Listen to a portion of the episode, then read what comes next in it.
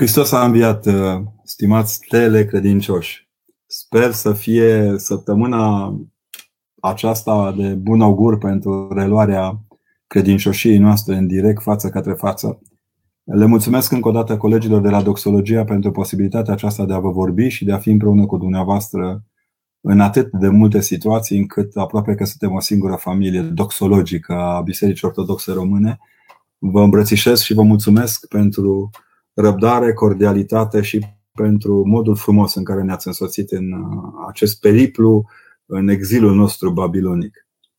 Uh, în seara aceasta ne-am gândit foarte mult până către seară împreună cu redactorul de la Doxologia, domnul Cătălin, ne-am gândit foarte mult cu ce, ce să vă punem la dispoziție ca gând. Și am sugerat să vorbim împreună despre întoarcerea din izolarea aceasta în care am locuit în viața socială cotidiană. Care sunt ispitele când ne vom întoarce înapoi în tumultul vieții?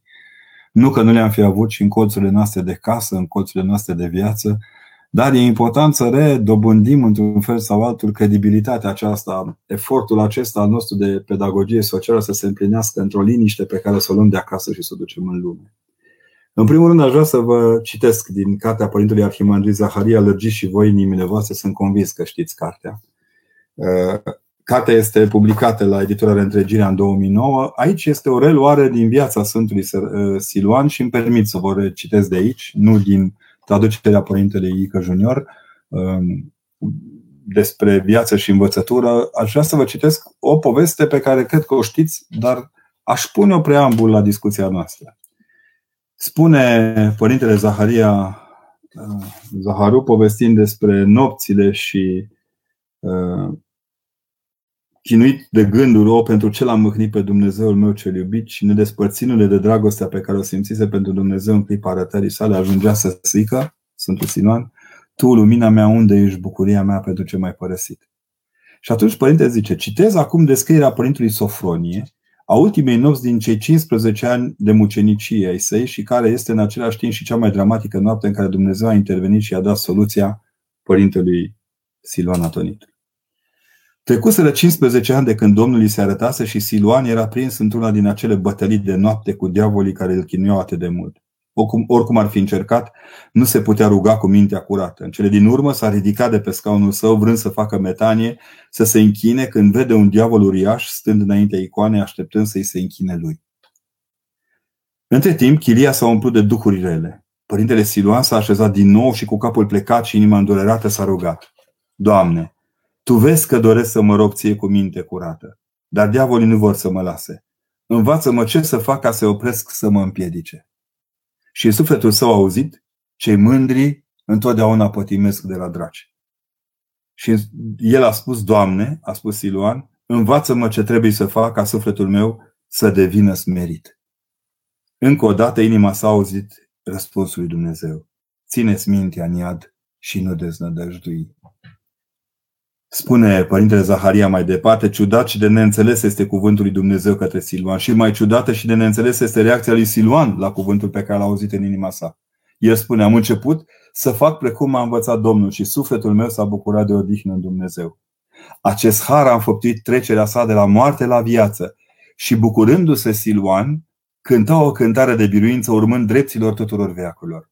O, milostivirea lui Dumnezeu, sunt o urăciune înaintea lui Dumnezeu și oamenilor. Cu toate acestea, Domnul mă iubește într-atât de mult, îmi dă înțelegere și mă tămăduiește și El însuși învață sufletul meu smerenia și dragostea, răbdarea și ascultarea și au revărsat plinătatea milostivirii sale peste mine. O minune! E simte că e o făptură nouă. Îndrăznesc să pun ca prefață acest gând în seara aceasta și pentru aceea că întorși în cotidianul nostru hrăpăreț și absurd uneori. Avem nevoie să ne păstrăm această minte limpezită de smerenie. Mi-aș dori foarte mult ca nimic din ceea ce vom trăi în zilele următoare, reintrării noastre în lume, să nu ne aducă în lume, ci să ne țină în liniștea aceea emoționantă dinainte de aprinderea lumânării din macul de lumină din altarul binecuvântat al învierii. Cred că avem nevoie să dovedim celorlalți din jurul nostru din când în când că suntem mai învierii, nu ai fricii. Că nu suntem niște creștinți snobi, care știm pe de rost citate din Sfinții Părinți și din Scriptură, o, măcar de le-am ști pe de rost. și că suntem oameni care, în deplin acord cu Harul lui Dumnezeu, ne-am găsit liniștea de care avem nevoie să ne lărgim inimile. Nu folosesc întâmplător gândul acesta al lărgirii inimilor, care, după cum știți, aparține, e un gând care vine din Epistola a doua către Corinteni, capitolul 6, versetul 13. Lărgiți și voi inimile voastre înseamnă, de fapt, faceți din inima voastră loc pentru locuirea lui Dumnezeu. Acesta este, de fapt, exercițiul pe care ne-l propune perioada imediat următoare. Din pandemie să ne ferim de ură, din prea marea lene la care am fost propuși în, ultimii, în ultimele săptămâni, în ultimele luni, de fapt, să încercăm să fim niște oameni răfnitori și iubitori de Dumnezeu, trăitori de Dumnezeu în mijlocul unei lumi care muncește. Sunt convins că nu de frică aveam nevoie și nici de disperare, că nu aceste lucruri ajută, de exemplu, medicii din linia întâi. N-am primit încă confirmarea pentru a putea face public o scrisoare care m-a marcat foarte tare în ultimele minute înainte de începerea emisiunii, tocmai din Irlanda, de la un medic, o domnișoară, o doamnă medic, care spune la un moment dat de nevoia de rugăciune de pe care eu au acolo în prima linie. De aceea ne întoarcem la muncă, dar cu gândul suntem la cei bolnavi, la cei care au plecat deja dintre noi și iată, azi au depășit cu mult un pic mia și încercați să gândiți la lucrurile acestea. Pentru fiecare dintre ei un gând bun în fiecare zi. Nu știm cum îi cheamă, decât pe o parte dintre ei. Preoții care au mormântat, vă asigur că știu. Au fost parte integrantă a acestei linii întâi, care se deschide și se lărgește de fiecare dată. Chiar dacă nu au fost amintiți niciodată în discursurile publice ale politicienilor, ei au fost acolo, alături de gropari, alături de oamenii aceștia de la pompe funebre, care au tras de ei ca să-și facă curat să poată duce către așezare și odihnă veșnică pe cei care aveau nevoie de odihnă veșnică. Vreau să aveți această conștiință că suntem împreună puternici doar dacă ne lărgim inimile și facem din ele o putere întreagă, o forță de rugăciune, un network de rugăciune, dacă vreți. Întorși la treburile noastre zilnice, nu avem a uita pe Dumnezeu. Dumnezeu nu poate fi hrănit prin rămășițele, rămășițele zilei și prin frânturi din viețile noastre. El e parte din, integrantă din viața noastră. Este viața noastră. De aceea, când Sfântul Sinuan se trezește o făptură nouă în smerirea inimii, de fapt ne îndeamnă și pe noi să ne trezim de fiecare dată făpturi noi în trezirea inimii. E nevoie să ieșim la lumină ca niște făpturi noi. Făpturi care asumăm în Hristos lucrurile cu adevărat importante pentru a putea să mărturisim oamenilor și nouă, nu în ultimul rând nouă, limita de smerenie în care ne așezăm dinaintea lui Dumnezeu. Sunt de acord că am fost supuși unei propagande extrem de agitate și agresive. Citeam în zilele acestea din Edward Bernays că dacă vrei să-ți înfrunți uh, dracii dinaintea icoane, trebuie să le mai citești și gândurile. El vorbește despre propaganda aici și spune la un moment dat un lucru care m-a pus uh, pe gânduri, dar și îl știam foarte bine. Pe de o parte spune că există o regimentare mentală din ce în ce mai largă a celor care sunt dispuși să fie manipulați. Și în actuala ordine socială, câștigarea aprobării din partea publicului este esențială pentru ca orice acțiune de proporții mai mari să poată avea loc. Prin urmare, o acțiune demnă de laudă nu va avea sorți de izbândă dacă nu va produce un impact asupra opiniei publice. Domeniul caritabil, precum și cel al afacerilor, al politicii și al literaturii, trebuie să recurgă la propagandă pentru că publicul trebuie să fie convins să-și cheltuie banii la fel cum trebuie convins de eficiența metodelor de prevenire a tuberculozei. Nu cred că e întâmplător ce spune Edward Bernays. Arată odată în plus că supresiunea aceasta a, a, a durerii și a presiunii lumii din jur, avem obligația de a învăța să trăim în afara propagandei. Creștinismul nu e simplă propaganda.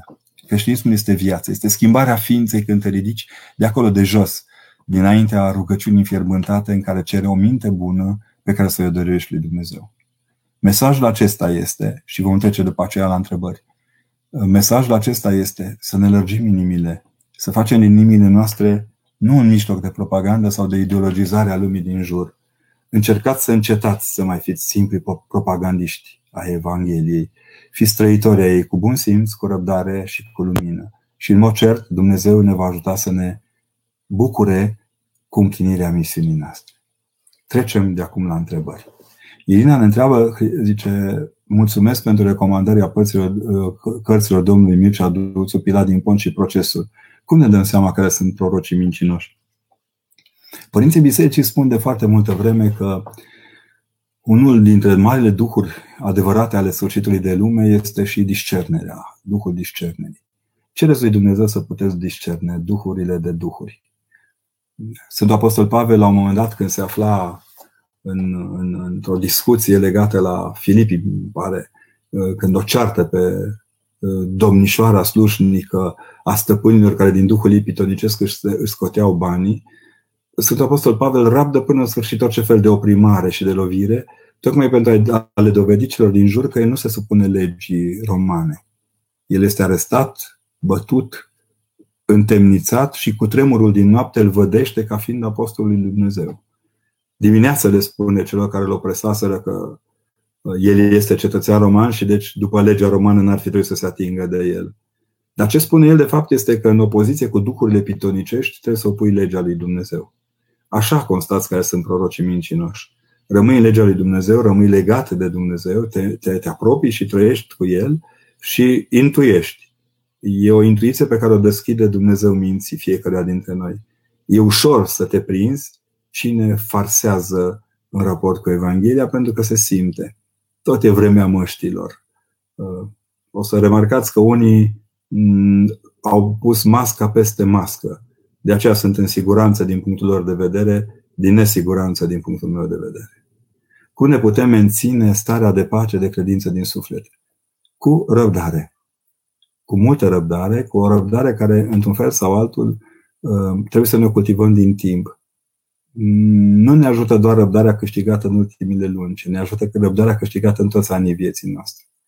Um, e foarte greu să-ți păstrezi starea de credință când credința este așa tulburată și zdrobită, călcată în picioare.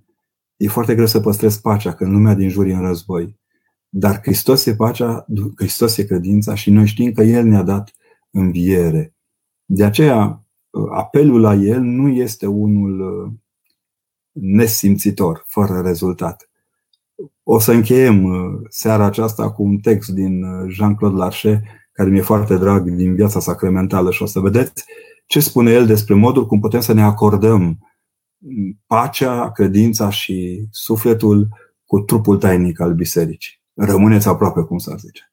Bogdan întreabă cum să înțelegem pasajul din Ioan când Domnul îi spune lui Petru, paște oile mele. Oare el instituie papalitatea?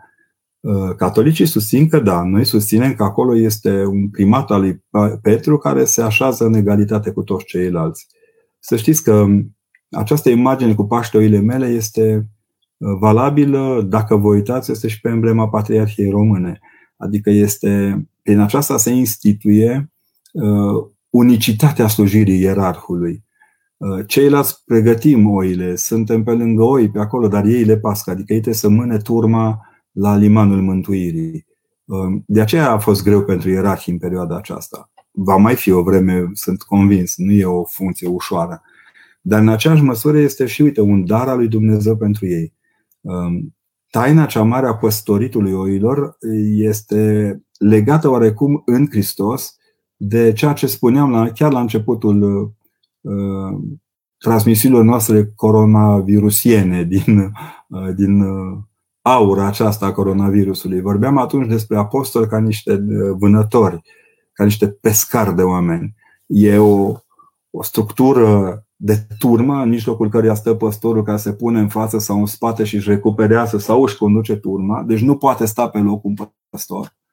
Noi mai avem imaginea ciobanului mioritic stând în botă, dar el este surprins acolo într-o fotografie de moment. În rest, el avea picioare bune și știa să-și mâne oile. E clar că versetul este pentru e, poate fi folosit în, virtutea, în, în viziunea unui primat, dar e un primat care nu are voie să uite de alt verset din uh, Ioan, cel ce voiește între voi să fie mai mare trebuie să slujească celorlalți ca fiind unul dintre cei smeriți, cei mici. De ce se spune că unii sfinți au înviat și lucrează pentru noi, dar osămintele lor sunt aici și noi ne închinăm în fața acestora? Nu se spune asta. Deci, Sfinții n-au înviat, vom învia toți la obște. Sfinții pot lucra, au această capacitate de a fi cu sufletul în împărăția lui Dumnezeu și de acolo de a sesiza nevoile noastre și de a interveni în favoarea lor. Dar nu e vorba despre o înviere, ci despre o uh, îngăduință a lui Dumnezeu de a lucra în favoarea noastră. cel mai interesant caz pe care eu l-am citit despre așa prezența reală a unor sfinți care își povestesc viețile, în viața Sfintelor, Sfântului, uh, Sfintei, Sfântului Nicolae, a, Sfântului, a Sfintei Irina, îi știți din, din insula Lefsos, uh, Lesbos, dacă vreți, care uh, acolo vizibil Rafael, care este primul dintre ei care le vorbește oamenilor, îi învață istoria bisericii și viețile lor într-un mod cu totul supranatural, ca o nevoie a faptului că acolo se astupase izvorul de, de, de revelație către comunitate. Și atunci intervin sfinții care probabil au mijlocit la Dumnezeu și au cerut voie să le spună unor oameni simpli, unor oameni foarte simpli și foarte curați cu inima, sunt dintre aceștia care și-au lărgit inima, viețile lor care au ajuns să fie, de fapt, și viețile noastre odată povestite. Um, urări de bine vă trimit din frumoasa, dar tristă Italie, ne zice Maria. Ioana, îți mulțumesc pentru felicitările pentru prodecanat, dar revin. Prodecanul nu este decât copilotul decanului. Sunt convins de treaba aceasta. Lucrăm împreună de câteva săptămâni și am învățat că uh, nu e o funcție decât în, în virtutea uh, nomenclatorului, în virtutea misiunii. Prodecanul este fratele mai mare al studenților și colegul acestora ceva mai, uh, mai bătrân care încearcă să le facă o viață mai luminoasă și care să-i cheme pe copiii aceștia care în câțiva ani devin niște bărbați irotoniți, să înțeleagă misiunea și motivația misiunii pentru care trăiesc. Uh, Maria zice că e tristă Italia. Sunt convins că e tristă, dar când uh, Italia e tristă, Europa e tristă. M-am uitat și eu foarte des pe știri și m-am uitat mai ales la fotografiile vechi pe care le-au făcut trecând prin Italia. Sunt lucruri care nu se schimbă. Sunt convins că Dumnezeu va redea zâmbetul Italiei și dacă aș putea să îmbrățișez pe toți italienii cu tot riscul coronavirusului, aș face cu toată dragostea, îi îmbrățișez în liturghie cu respectul pentru un popor care a dat lumii mai mult decât uh, pizza și macaroane. Asta este limpede. Uh, care este definiția pe care biserica o dă familiei? Biserica nu dă definiții. Biserica dă sens familiei. Sensul familiei este ca în Hristos și biserică. O zice atât de frumos în epistola către Efeseni, acolo unde cărcotașii de serviciu au reținut doar aia femeia să se teamă de bărbat, dar uite să citească mai sus, acolo unde femeia se teme, teme de bărbat, când constată că bărbatul face pentru ea ce a făcut Hristos pentru biserică. S-a așezat pe cruce și a murit de dragul ei. Um, definiția familiei este să mor de dragul celuilalt, pentru a putea învia de dragul celuilalt. Nemurirea familiei stă în a respecta efortul, boala, supărarea, bucuria celuilalt și de a face din ele viață. E lucrul cel mai îndrăsneț dintre toate. Doar în Hristos e posibil aceasta. Trebuie să spun că nicăieri în celelalte literaturi n-am citit definiții atât de frumoase și de limpezi precum cele ale familiei din creștinism. De aceea, probabil că a rămas nu, să facem un referendum ca să ne definim iubirile și normalitățile. Și atunci, în fața unei legi uh, legale, fără îndoială, dar lipsită de moralitate, trebuie să cedăm că ar putea fi și o alternativă la acest lucru. Alternativa nu este familie. Alternativa, după cum ați văzut, este cuplu, concubinaj, au termeni foarte limpezi care nu au nimic de a face cu familie. Părinte, de ce oamenii nu înțeleg că pocăința nu înseamnă trecerea de la o credință la alta? Pentru că nu suntem atenți să le explicăm acest lucru.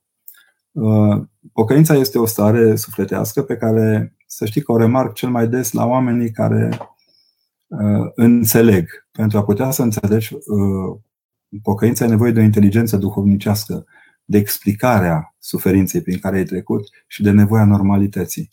De aceea este foarte greu să identifici aceste lucruri. Unii oameni trec la pocăiți pentru că simt e că acolo se împlinesc mai, mai, mai abitir. Uh, uneori trec de la un pocăit la alt pocăit. E important să știm că nu a te sectariza înseamnă a te pocăi, ci a păstra unitatea bisericii și a descoperi în biserică izvorul de pocăință care este Hristos. Trebuie să spun cu limpezime că eu personal cred că în afara lui Hristos nu există mântuire. Iar un Hristos tras la Xerox nu cred că folosește. Uh, trebuie să fim foarte atenți și să le spunem oamenilor că pocăința este o stare care se câștigă, e un progres continuu și că nu există un moment în care să spun de acum sunt pocăit, gata, m-am liniștit și sunt mântuit. Uh, A fi mântuit nu se conjugă la prezent decât în împărăția lui Dumnezeu, care se arată înainte ochilor noștri. Părinte, ce sfat ne dați nouă celor care urmează să dăm examene? Ce am putea să facem să nu fim atât de îngrijorați? Păi, aș vrea să vă recomand să înțelegeți că dacă vă îngrijorați nu vă ajută la nimic. Stăpâniți tehnica aceasta de comunicare, pentru că mare parte dintre examene vor fi online. Uh, adunați-vă pe subiecte, mai cu seama la bacalaureat fiți foarte atenți. Vă îndemn să luați note mari la bacalaureat dacă despre asta vorbim, pentru că vor fi note fundamentale pentru admiterea în liceu, în facultăți. Foarte multe facultăți au renunțat la a mai da examene de admitere la modul clasic și încurajați-vă unii pe ceilalți. Stați lângă ceilalți colegi care simțiți că au probleme și încercați să nu, să nu vă trădați ca inteligență.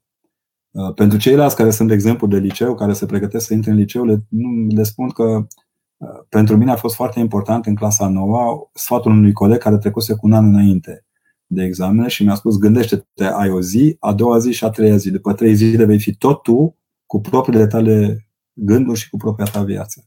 Examenele, să știți că, din fericire, zic eu, nu sunt ale elevilor.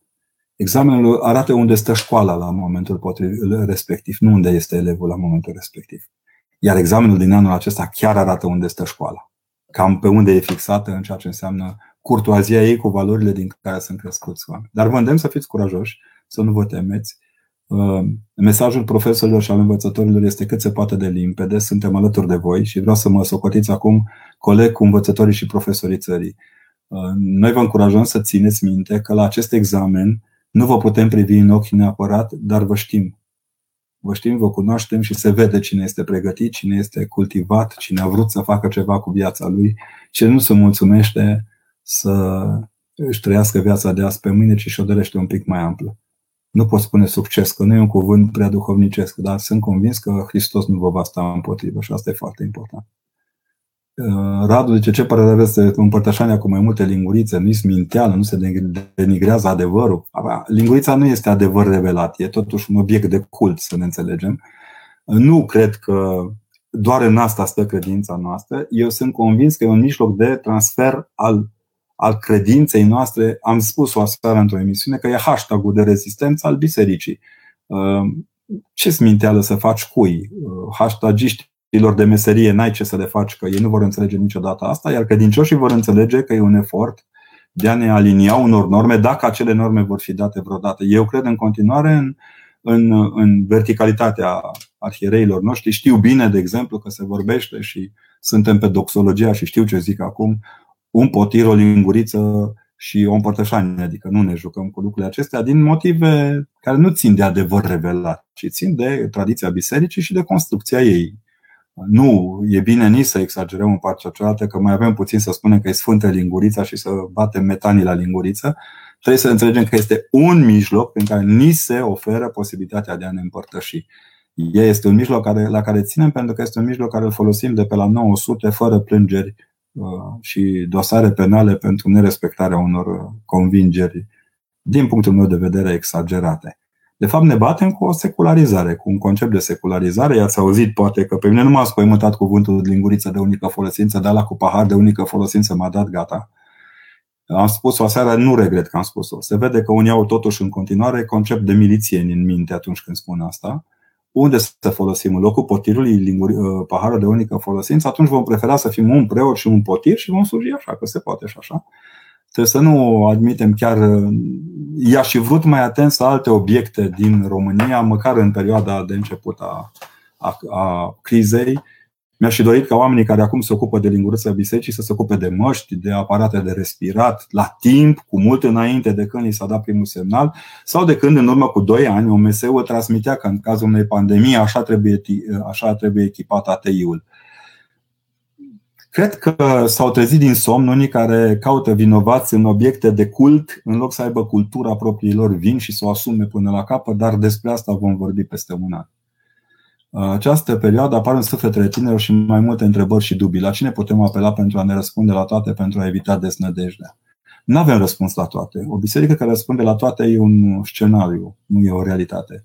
Avem, în schimb, un singur răspuns la toate deznădejdile, de Hristos. Vreau să le transmiteți tinerilor că, în ciuda tuturor aparențelor, Hristos este extrem de viu, este extrem de aproape de noi.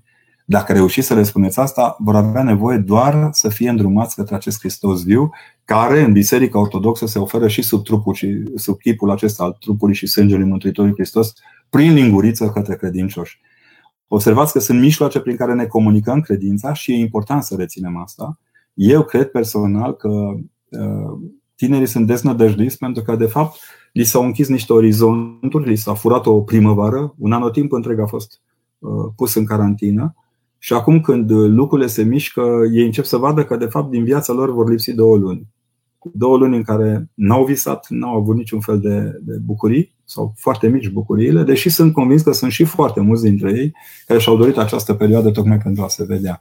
De aceea sunt acum deznădăjduiți că și-au cunoscut limitele un pic mai devreme. De obicei ar trebui să și le vadă către 25-30 de ani, atât de profund scheletice ca acum, ei acum s-au trezit în fața propriilor lor deznădești pentru că au văzut că uneori viața se poate termina mult mai repede decât pare la prima vedere. De ce pentru ora de religie s-a cerut semnătura părintelui și pentru ora de educație sexuală la clasa 1-4 nu se cere acord?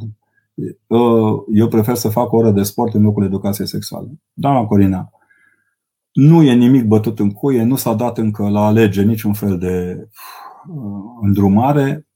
Eu nădăjduiesc și cred, cred foarte mult în capacitatea noastră de a discerne informațiile, de a vedea până la urmă ce e de făcut în fața unor astfel de monumente, de investire și de drapare a unor, unor materii uh, cu, cu autoritate de materie educațională.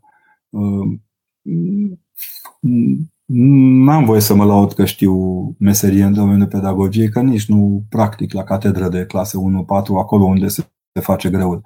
Dar pot să vă spun din experiență și din uh, ascultarea multor oameni că uh, cel mai bun mod de a face să dispară gogorița aceasta cu educația sexuală este să o lăsăm să se manifeste la nivel de sistem. Uh, eu aștept de 30 de ani un manual de educație sexuală făcut de oamenii ăștia care se laudă foarte tare și foarte sus. Și acum poate că e momentul ca și dinspre partea bisericii și a societății civile și a societății de părinți, a asociațiilor de părinți, să vină criticile pe care le-am avut pentru Vasilică cu scara în manuale de religie, știți? Acolo în Vasilică cu scara era un pericol iminent și copiii erau tulburați cum ani de zile ni s-a spus, după vă aduceți, sunt convins aminte în discuția acelea pentru ora de religie, cât de gravă este să le vorbim copiilor despre moarte, acum când sunt afișate morțile pe ecran și le văd pe iPhone și le văd le aud în fiecare zi pomenite, nu mai este nimic atât de grav. Viața bate filmul și bate materia de la școală. Cred că avem nevoie și de educație sexuală în modul coerent, concis și foarte bine făcut, cum cred că, pentru că suntem ființe sexuale. Noi nu predăm unor asexuați în școală. Copiii sunt băieți și fetițe, în ciuda tuturor aparențelor, nu avem îngerei încă la școală, noi ne place să le zicem îngerașilor, știți? Mai e povestea aceea celebră pe care o știu din Ucraina, din, de la uh, Părintele Jar din mănăstire, de la Preasfințitul Jar de acolo din mănăstire, în care copiii seara toți ei fiind acolo grupul foarte gure și așa și tot vorbeau, tot vorbeau și s-a rugat de ei o tante de la bucătărie să meargă să facă nani, s-a rugat doamna care avea grijă de ei și a venit un părinte mai, un diacon mai care e bucătar acolo, cu, copilor și la somn. Și toți au fugit la nănică, adică ne trebuie o autoritate care întrunesc cu toată dragostea să poată să-i ajute pe copii să se vadă și în sexualitatea lor, care nu e de lepădat, ne-a dăruit Dumnezeu să ne bucurăm de ea, nu să o cenzurăm și să o aruncăm la gunoi. Uh, Sorian îți transmite, acum nu văd, părinte, vă rog mult, ne spuneți ce înseamnă piatra din vârful unghiului. Este în orice construcție din vremea Mântuitorului Hristos, ca și din vremea de acum, este o piatră care ține construcția. Ea nu o știu, o știu constructorii foarte bine. Uh, am aflat în timp că există o tensiune în fiecare construcție și că această tensiune fizică se frânge într-un punct dintr-un zid sau dintr-un colț al casei, pe care inginerul rezistențist îl știe cel mai bine. Hristos, Domnul, vorbește ca un inginer rezistențist al lumii în care trăim. Piatra din capul unghiului, dacă a căzut, cade toată construcția ca atare, zidurile vin și se, uh, se adună unul peste, unul peste celălalt și atunci există riscul prăbușirii. Domnul Hristos spune că piatra aceasta este riscantă și când cade pe tine, adică atunci când te așezi greșit în ierarhia valorilor și crezi că ți se cuvine locul de sub piatra cea din capul unghiului fără să respecti piatra cea din capul unghiului. Uh, sunt convins că unii o vor simți în curând. Uh, salutări din Santorini, mulțumim Sorinei. alitos anestie, așa să ne bucurăm de puțina greacă din insulară. Părinte, ce părere aveți despre oprirea de la împărtășanie pentru o perioadă despre care se vorbește acum? Sorin, nu știu, Silviu, nu știu ce să zic, nu e, chiar nu este autoritatea mea, este autoritatea Sinodului, o va gândi și cred că se vor gândi. Uh, în general, Sinodul gândește în favoarea credincioșilor în ceea ce privește misiunea socială și manifestarea socială a bisericii. Ne va fi greu, sunt convins, nu îmi închipui o biserică cu oameni mascați, nu știu de ce.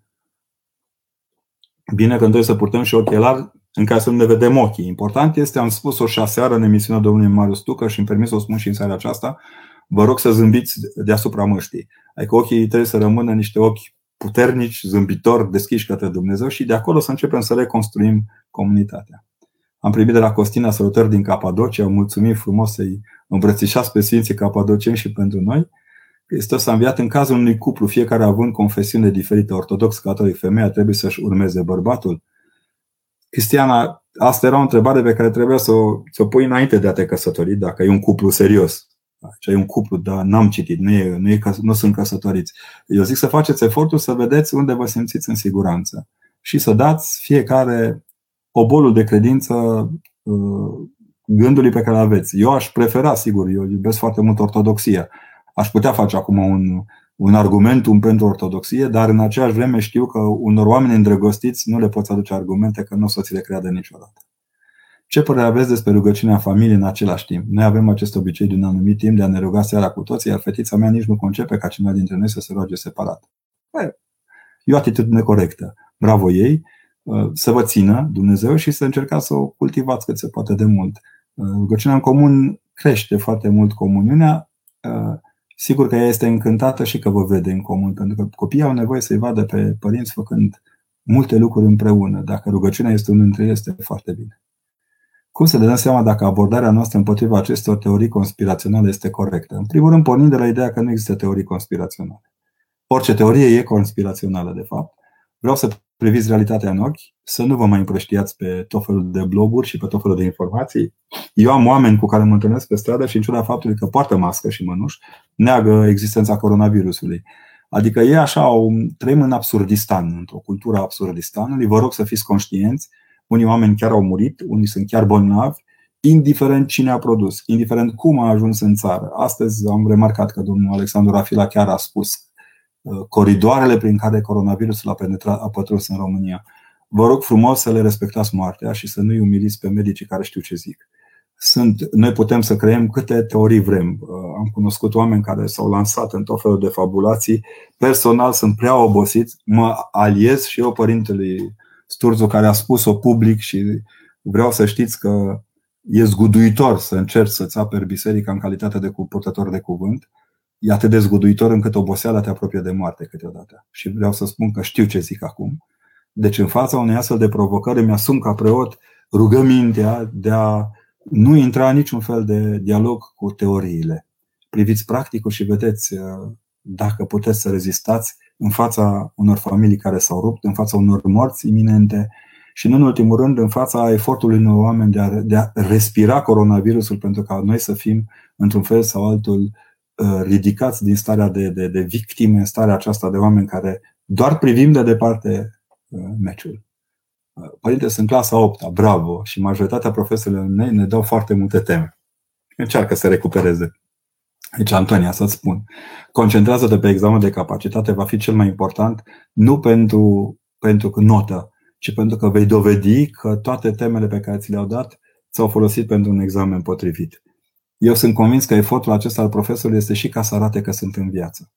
Uh, mulți dintre ei au nevoie de această, cum să spunem, tensiune asupra temelor ca să dovedească că au lucrat împreună cu voi și să aibă dovada materială a lucrurilor de genul acesta. Să știi că nu doar la clasa 8 se întâmplă asta. Uh, am remarcat că și dintre colegii mei universitari s-au trezit acum să dea studenților teme și să fie cât se poate de atenți. De fapt, e un mod de a spune că Uh, profesorii un mod de a spune că vă iubesc și că au nevoie de feedback-ul vostru. Dați-le feedback corect și încercați să faceți față acum. Cât veți reuși, uh, mai aveți puțin. Clasa 8 deja e în spatele vostru, chiar dacă nu vrem să recunoaștem, sunt e multe în spatele vostru. Înaintea voastră este o împărăție minunată care se cheamă Împărăția Liceului, a Colegiului. în care vor fi alți prieteni, alte interese, alte, alte orizonturi de cunoaștere. E piatra de temelie pentru maturitatea voastră. Cu colegii de școală, din școala generală și apoi cu cei din liceu, să știi că te vei întâlni tot timpul nu ca niște făcători de teme, ci ca oamenii care ați trecut împreună în clasa 8 prin coronavirus. Asta e foarte important. Asta va fi pe cetea voastră pe 100 de ani de acum încolo, că ați biruit într-o lume care v-a maturizat rapid. Sunteți ca sub o lampă de, de maturizare și ați reușit să țâșniți. Bravo vouă și revin, aveți tot respectul meu ca generație, m-ați surprins și m-ați surprins plăcut, mult mai plăcut. V-ați comportat mai decent și mai matur decât foarte mulți dintre oamenii care se cred decenți și maturi în România. Și e vorba de clasa, nu doar de clasa 8 și de clasa 12, ba îndrăznesc și de clasa 4 mi-a scris o învățătoare când am, după ce am scris articolul acela cu Golden Buzz, a zice, părinte, zice, dar ziceți și de ea de a patra, că și lor li dor, că și ei termină clar. Da, ei lasă în lumea lor o împărăție. Când cântam noi, când eram mici, era pe, pe vaporul clasei întâia, se cam ducea vaporașul și pleca așa, acum suntem mari, dar tot ni dor de Doamna, adică avem în mintea noastră un regret pe tema aceasta. Antonia, să te ții tare, să răspunzi luminos, și cu decență la întrebările pe care ți le vor pune examinatorii și îți doresc să trăiești cu bucurie, uh, cu bucurie liceul și apoi facultatea. Un gaudeam usigitor de acum ca să fii puternică. Părinte, putem, cum putem, putem să trecem pe pomenii fratele nebotezat care a murit după naștere? Eu zic că duhovnicul dumneavoastră vă va explica despre ce este vorba acolo. Uneori sunt situații în care eu însumi port cu mine un frate nebotezat în rugăciune. De aceea uneori am sentimentul că uh, mă protejează și îmi dă puțin, puțin din inima lui și puțin din plămânul lui și mult din mintea lui. Uh, vreau să credeți că puteți să vă rugați în saltire și în rugăciunea dumneavoastră personală pentru orice suflet pe care îl avem să îndemână și pentru cei pe care nu-i vedeți. Uite, pentru trista Italie, cum ar zice colega în prietena noastră din Italia. Puteți să vă rugați pentru oamenii aceia și Asta nu înseamnă că trădăm într-un fel sau altul rugăciunea. Pe pomenic, doar cu acordul duhovnicului în condițiile în care el vi le pune la îndemână. Prietenul meu japonez a convertit de curând la ortodoxie, însă spune că nu simte că are sânge ortodox, nu înțelege. Acum se mai transfuzionează de câteva ori.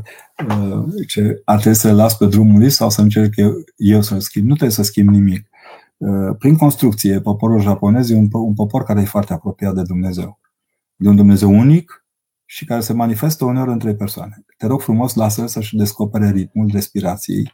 Printre sfinții pe care biserica are la îndemână sunt și câțiva sfinți ortodoxi, japonezi, de mare calitate. Recitește câteva povești din viețile sfinților ortodoxi care au făcut minuni, minuni în zona Japoniei și adu aminte că până la urmă pe japonezi i-au încreștinat niște preoți moldoveni nu? din actuala Republică Moldova, din Moldova, care au trecut mult peste pustie și au început încreștinarea lor. Roagă-te pentru el, pomenește-l cu dragoste și nu forța nimic. Un, uh, întotdeauna un suflet care este contorsionat să ajungă la adevăr nu va vedea adevărul niciodată. Cum să ne pregătim copiii pentru eventualele vremuri negre? Conducătorii noștri nu mai au frică de Dumnezeu, toate deciziile se împarcă împotriva poporului și a credinței. Cum să facem față? Uh, când eu eram copil, până în 89, când am uh, trecut prin armată ca să simt libertatea, Uh, părinții mei m-au pregătit pentru o vreme teribilă în care conducătorii nu păreau să aibă frică de Dumnezeu, deciziile erau luate multe împotriva poporului, că nu cred că e o decizie în favoarea poporului să tai curentul, să nu dai televiziune, să nu dai cărți, să nu lași oamenii să vorbească liber. Uh, ce a dispărut de fapt din rezistența noastră ca popor? Ce am uitat de vreme ce am căzut în aceeași capcană? Dacă reușiți să faceți analiza acestei capcanări Uh, sociopolitice, veți vedea ce aveți nevoie ca să vă creșteți copiii. Uh, eu spun cum au crescut pe mine ei mei în libertatea aceasta de plină de a mă juca, de a trăi, de a mă bucura și au făcut eforturi surprinzător de mari pentru patru mâini muncitoare până la urmă, pentru a putea să-mi dea școala și educația de care am nevoie să fac, uh, din care am acum posibilitatea de a dărui celorlalți. Vreau să faceți asta pentru copii educații, creșteți și sunt convins că vremurile astea negre care le vedem noi înaintea noastră nu sunt mai negre decât cele care le avem în spatele nostru. Atât că pe acele le-am depășit în timp ce pe acestea abia le înfruntăm, dar peste 30 de ani, la următorul ciclu de 30 de ani, nepoții lor vor vedea în mod limpede altă lumină decât am văzut-o noi. Se vor mai putea închina pelerini în octombrie la Sfânta Parascheva? Om trăi și om vedea. Ne vom ruga, vom trăi propria noastră post-pandemie, dacă există așa ceva, și vom încerca să vedem ce ne îngăduie Dumnezeu să facem ca să putem să ne apropiem de Sfânta Parascheva. Problema este că între timp Parascheva ne-a căutat pe toți acasă și pe unii ne-a găsit. Ehm, Părinte, cum să mă depășesc pierderea unui copil? Zice Florentina. Florentina nu cred că se depășește pierderea unui copil. Din tot ce am stat eu de vorbă cu mămicile,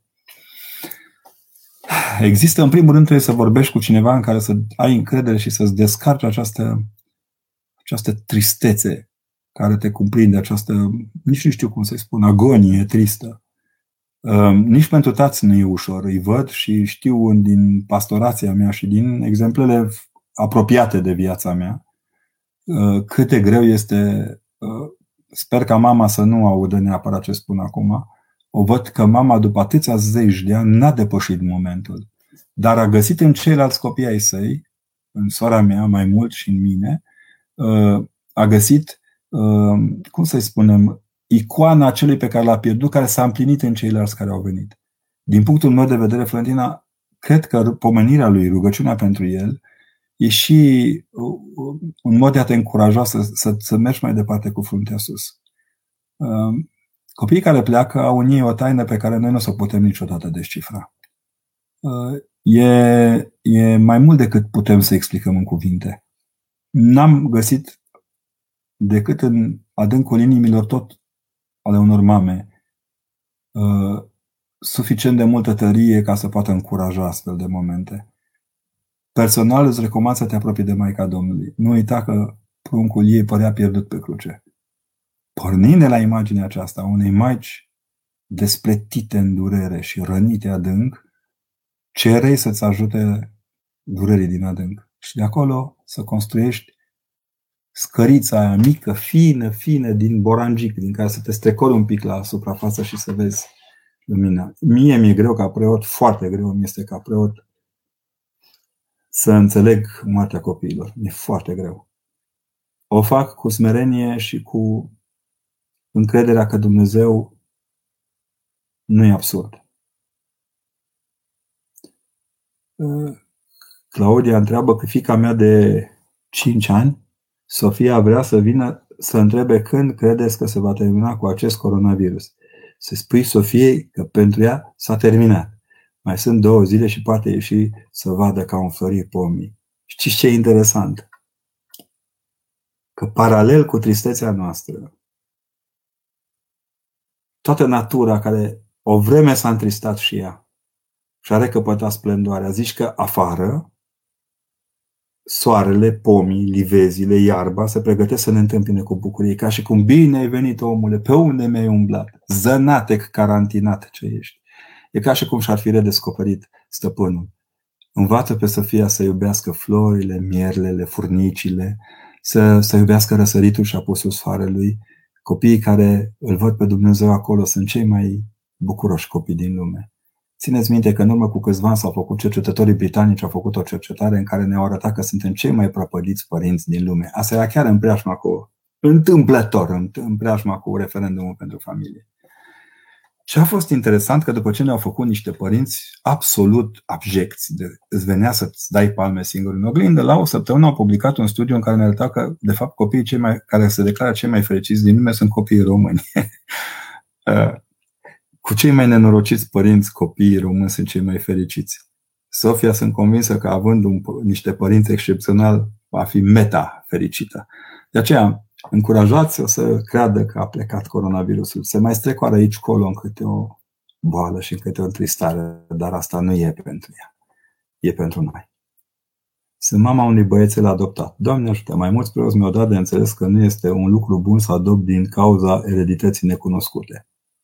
N-am un cuvânt mai dur decât flioșc. Asta înseamnă ca preot să nu-ți înțelegi cultura poporului tău. Îmi pare foarte rău pentru oamenii care gândesc așa, cred, din punctul meu de vedere, că încalcă unul dintre marile principii ale Bisericii lui Hristos. A nu căuta, Dumnezeu nu caută la fața omului, nu e o regulă de azi pe mâine. Să știți că cele mai surprinzătoare uh, evoluții duhovnicești pe care eu le-am avut ca profesor de teologie între studenții mei au fost a unor copii care erau adoptați de către părinți. Este și motivul pentru care biserica, prin canon, îngăduie copiilor din flori sau celor adoptați să fie hirotoniți. Ereditatea, la modul cum o gândesc, nu are nicio legătură dacă această ereditate este acordată, e ca la măr, când, faci, când din măr faci păr. Este acordată printr-o coardă sensibilă eredității în Hristos îndrăznesc să spun că unor oameni ar trebui chiar să le fie rușine pentru vânzarea unor astfel de pilule analgezice. Sunt conștient că acolo când ajung în, în centrele acestea pentru copii, uh, copiii sunt uh, nu întotdeauna rodul doririi părinților lor. Mulți dintre ei sunt chiar nedorite accidente. Dar Dumnezeu ne-a învățat să luăm în brațe pe cei aflați în deznădejde și aflați în izolare. Uh, sunt exemple în istoria modernă a României și de altă dată a României în care geneza copiilor n-a contat cât dragostea celor care i-au crescut. Omul este ființă educabilă. Și vreau să credeți asta și să faceți tot ce puteți ca să vă faceți copilul un copil fericit. Și lăsați-i pe părinți. Dacă așa au gândit, au gândit-o probabil în experiențe nefericite. Cum se explică faptul că unii oameni necredincioși, văzând amenințarea bolii, s-au apropiat de credință și credincioși și pădicei s-au smintit și critică acum tot? E în legea centrifugării unui neam.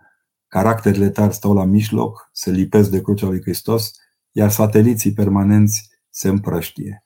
Eu sunt convins că acum biserica a câștigat de partea ei odată în plus pe Dumnezeu.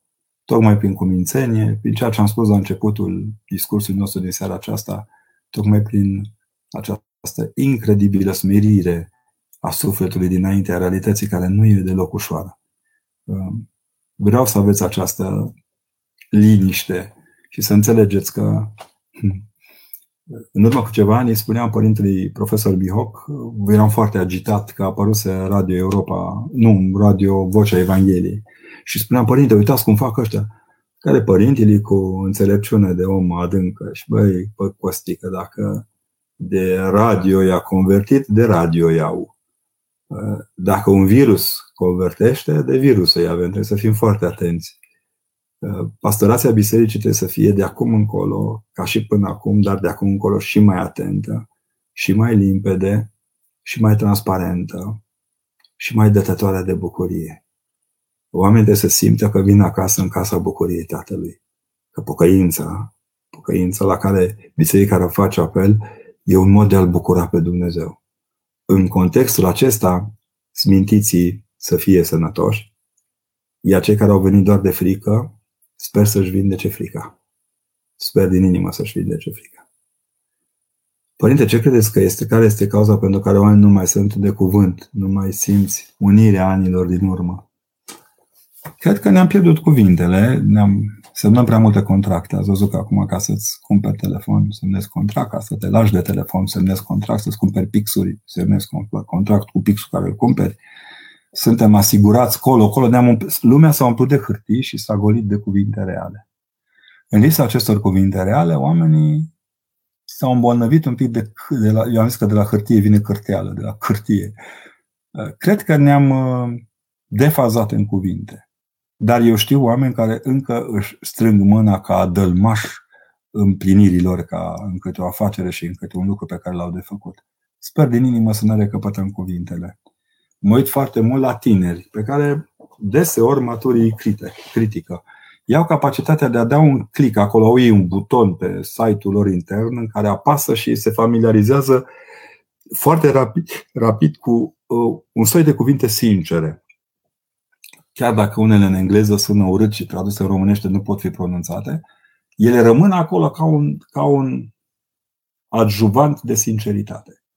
Ori sinceritatea se cultivă inclusiv social. Părinte, cum să abordăm tema avortului terapeutic în, în contextul sfatului genetic? Andreea, eu de ani de zile sunt uimit cum sau că tot vorbeam de prostirea cuvintelor Într-un avort terapeutic m-am întrebat și eu cine este sănătos de acolo, că mama este rănită și copilul e mort. Vreau să schimb, să cereți două, trei păreri, să discutați cu oameni care au înaintea lor uh, prezența lui Dumnezeu, care să vă ajute să vedeți prin Dumnezeu situația. Um, în foarte multe lucruri, uh, momente din viață, am constatat în copiii care, după mintea multora dintre medici, ar fi trebuit aruncați din pântece, uh, un semnal de mare drag al lui Dumnezeu pentru lumea în care trăim. Le încurajez pe mămicile care au copii cu autism, care au copii cu diverse deficiențe, uh, să nu se ia după societate. Societatea le critică și privesc de sus câte o cucoană sau câte un cucon de ăsta care și-au trăit viața în toate nenorociile și judecă viața vieților oameni. Să nu privească la oameni când le e greu, să privească la Dumnezeu. Hristos, în situația în care copiii au câte o deficiență pe care unii ar, ar executa-o din burtică, uh, copiii sunt semne ale, ale modului în care Dumnezeu iubește lumea și o atenționează ca să nu piară. Părinte, ce mă fac să reușesc să mă liniștesc sufletește după moartea soțului? Au trecut doi ani și nu reușesc, retrăiesc toată suferința lui. Mința, cred că în mod real ai nevoie de ajutorul unui duhovnic întărit în credință, care să-ți spună care este, sau ca să spun cinstit, a unei maici duhovnicite dintr-o mănăstire, că între, între fete se vorbește mai ușor decât cu băieții. Mergi și cere sfatul unui om care a trecut prin asta și care și-a omorât voia pentru a putea să învie înaintea lui Dumnezeu, câte un Silvan care și-a schimbat firea când s-a trezit din morți. Vreau să ai această conștiință că lucrurile acestea nu se vindecă de azi pe mâine. Nu există pilulă pentru liniștirea sufletului după moartea omului pe care îl iubim. Mai cu seamă că noi, când ne iubim, spunem că celălalt nu o să moară niciodată. Cum putem converti un nou protestant la ortodoxie? Uh, cu smerenie. Să nu faceți din asta un port drapel. Dumnezeu e convertitorul nostru. Convertorul și convertitorul nostru. Să nu ne dăm mari când oamenii se luminează prin cuvintele pe care Dumnezeu ni le dăruiește. Ortodoxia se definește ca fiind un adânc de smerenie. Pentru că adânc de smerenie nu poate fi niciodată o culme de mândrie ușurel, calm, cu liniște și cu bucurie. Cum să-mi ajut fica care din cauza stării emotive puternice nu se poate concentra în timpul examenului la BAC? Vorbiți în primul rând cu un specialist care să vă ajute să-și întărească un pic nici nu știu cum să spun uh, clișeele verbale de care are nevoie să se încurajeze în timpul meetingului, rostirii publice a subiectelor de care are nevoie. Ascultați-o mai des să vă vorbească despre ceea ce învață. Ajutați-o să exprime lucrurile pe care le-a de făcut. Nu lăsați să exprime doar în scris. Și puneți-o de fiecare dată cu o zi înainte de examen să se odihnească, să deseneze, să picteze, să joace basket, să să uite la un film bun. Adică scoateți-o din priză și explicații. Că bacalaureatul nu e un prilej de emoții. Uh, emoțiile sunt un prilej de bacalaureat, dar un pic mai încolo în viață când se va îndrăgosti serios. În rest, Cred că așa avem nevoie și tare mi-aș dori profesorii, sper să înțeleagă anul acesta că după două luni de abstinență în aulă socială, copiii de clasa 8 și tinerii de clasa 12 vor avea probleme de exprimare nu doar că sunt emotivi. Și pentru că timp de două luni și un pic, exercițiul rostirii publice, al gândirii în comun cu ceilalți, a fost uh, grav afectat. Sper să ilumineze Dumnezeu și să înțeleagă asta. Părinte, am trecut printr-o perioadă foarte grea din viața mea după o despărțire dureroasă. Cum pot trece peste ea și să îmi găsesc liniștea sufletească? În nădejdea că Dumnezeu îți va îngădui să te îndrăgostești din nou, cinstit și sincer, se va vindeca și această prăpastie. Grijă în ce icoană investești. Dacă investești în icoana unui om întreg, vertical și frumos, vei avea parte de întreg, verticalitate și frumusețe. Nu te lăsa furat de peisaj și nu te transforma în victimă. Dacă ai greșit undeva în dreaptă și fii atent să nu, re, să nu reiei în, în situația, în starea următoare. Faptul că tata e la cârma vieții ne dă nădejde de nezdruncinat. Va fi bine până la final. Vom învăța oare asta în mod real. Hristos a creat lumea pentru biruința binelui. Hristos a înviat Pater. Nicolae, sunt de acord cu tine, dar ca să-l vedem pe tata la cârmă, trebuie să stăm în corabie. Mie asta mi se pare cel mai de plâns la oamenii care comentează despre biserică, împotriva bisericii. Stau pe țărm, cu nasul în bodegi și în propriile lor interese și vorbesc despre corabia care luptă împotriva furtunii. E un pic cam mult. Părinte, ne bucurăm mult să vă vedem, multe gânduri bune de la Birmingham. Și eu îi salut pe toți cei din Marea Britanie și vreau să-i rog frumos să citească mesajul de astăzi al preasfințitului Ignatie, că tot vorbim de Birmingham și de Marea Britanie. Fiindu-le lor vicar acolo, i-am văzut cum s-au crescut unii pe alții și cum s-au bucurat unii pe alții. Trebuie să mărturisesc și vreau să mărturisesc inclusiv la doxologia. E o onoare să fii preot și să ai un prieten de talia preasfințitului Ignatie care spune lucrurile cu o limpezime, ca cele rostite astăzi, fără să țină cont de, de cât de nevoia de mărturie a unui popor care are nevoie de astfel de bule de oxigen ca să poată să-și trăiască înălțimile duhovnicești ale vieții.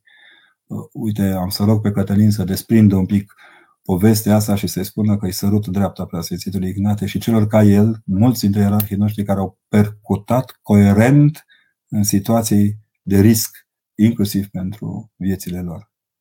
Monica spune, Iisus spune că cel care greșește împotriva Duhului Sfânt nu se va ierta lui nici în viacul acesta, nici în ceva să fie. Cum greșim noi împotriva Duhului Sfânt?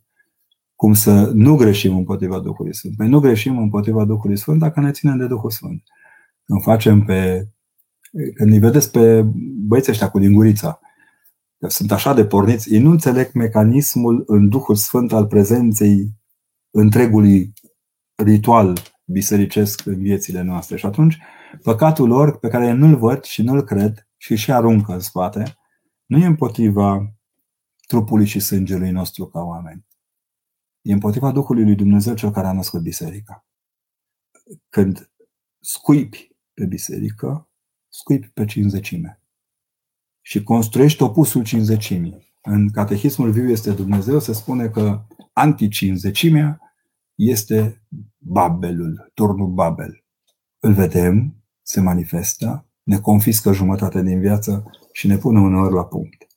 Vreau să închei, pentru că mai sunt doar trei minute, cu ceea ce vă spuneam apropo de de Euharistie, apropo de tot ceea ce înseamnă tainele Sfintei Biserici în, în această minunată carte, Viața Sacramentală, apărută la Basilica, la editura Patriarhiei Române în, în 2015, e tradusă de Marinela Bojin, un foarte bun traducător. Spune Jean-Claude Larcher, revin în cartea Viața Sacramentală. Tainele sau sacramentele, după cum spune Părintele Floroschi, sunt toate într-o manieră diversă și variată acte de încorporare și integrare în biserică. Nu doar la începutul vieții celei duhovnicești a creștinului, atunci când prin botez și mirungere intră în biserică sau când se întoarce și se împacă cu ea în taina pocăinței, ci în toată viața sa din sânul bisericii, când prin Sfânta Împărtășanie dorește și se unește tot mai deplin cu trupul lui Hristos când prin taina cununiei sădește viața conjugală și familială în viața bisericii, sau când prin tunderea monahism intră într-o obște, obște a care viețuire este în întregime închinată lui Dumnezeu, când prin hirotonie pătrunde în ierarhia bisericească și se face urmaș prin succesiune al apostolilor, când iarăși, prin ungerea cu Sfântul Maslu, își îngrijește boala și capătă tămăduirea în sânul bisericii și în legătură cu comunitatea eclezială, când într-un sfârșit, prohodit, cu Sfânta slujba înmormântării este primit în Biserica Biruitoare, în Împărăția Cerească și în Comuniunea Sfinților.